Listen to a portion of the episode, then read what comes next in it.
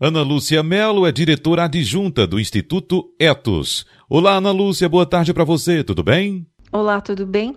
Ana, nos últimos dias, o Magazine Luiza e a Bayer lançaram programas de recrutamento de trainees voltados exclusivamente para jovens profissionais negros.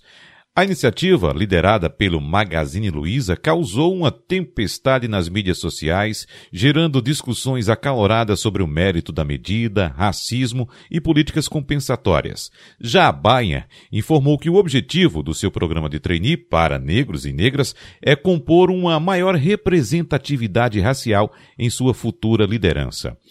Ana, ações como essas do Magazine Luiza e da Bayer contribuem efetivamente para a promoção da diversidade racial e a inclusão social em cargos de liderança empresarial?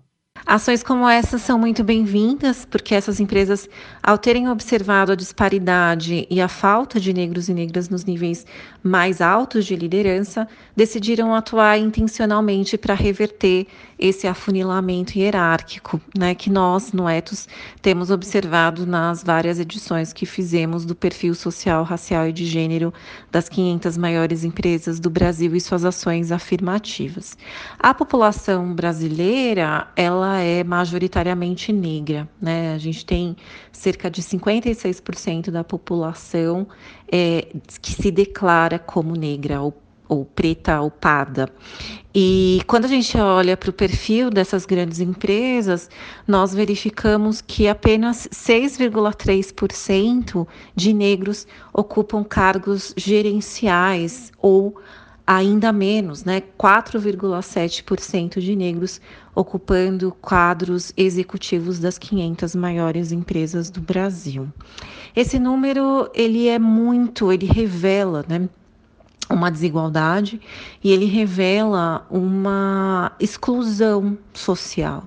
E quando as empresas atuam no sentido de reverter isso, elas não estão sendo racistas ou agindo com racismo reverso, né? Elas estão conduzindo ações afirmativas.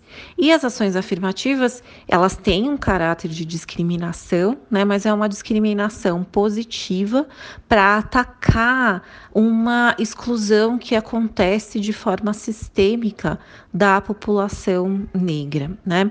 As empresas têm todo o respaldo jurídico para isso. A nota técnica do GT de raça do Ministério Público do Trabalho tem, né, dá clareza com relação a essa questão. As empresas podem sim conduzir ações afirmativas e elas não estão de nenhuma forma ferindo a legislação, pelo contrário, né? Elas estão conduzindo ações constitucionais que buscam minimizar desigualdades, né? Tendo respaldo da Constituição, no Estatuto da Igualdade Racial, nas convenções internacionais de eliminação de toda forma de discriminação. Então, há, né, um espaço bastante significativo, importante, para que as empresas possam atuar. E a contribuição que as empresas que fazem, né, que fizeram isso, conduzindo, ela é enorme, né, porque coloca na pauta esse tema, essa necessidade de, no Brasil, atuarmos em favor da redução das desigualdades e também por poder inspirar outras empresas para que façam o mesmo. Agora, Ana Lúcia, o que é, quem participa e de que forma atua a Coalizão Empresarial para Equidade Racial e de Gênero? A Coalizão para a Equidade Racial e de Gênero é uma iniciativa do Ethos com o CERT, que é o Centro de Estudos das Relações de Trabalho e Desigualdades, e o Instituto para Direitos Humanos e Negócios do Reino Unido.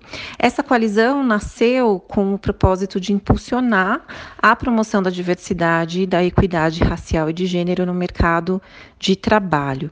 Essa coalizão, ela é aberta a todas as empresas que tenham interesse, né, independentemente do seu estágio de engajamento na promoção da diversidade em seus quadros corporativos e cadeias de valor. Então, empresas nacionais, multinacionais, de diversos setores, de diferentes portes também são convidadas a fazer parte dessa iniciativa.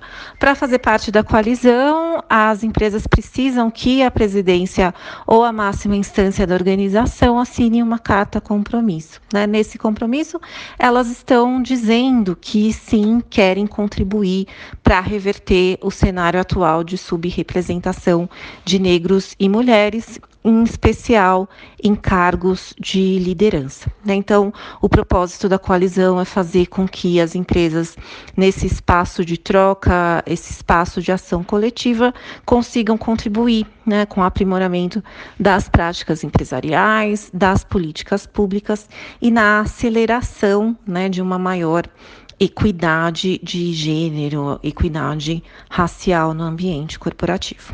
Ana Lúcia Melo, muito obrigado, um abraço para você e até semana que vem.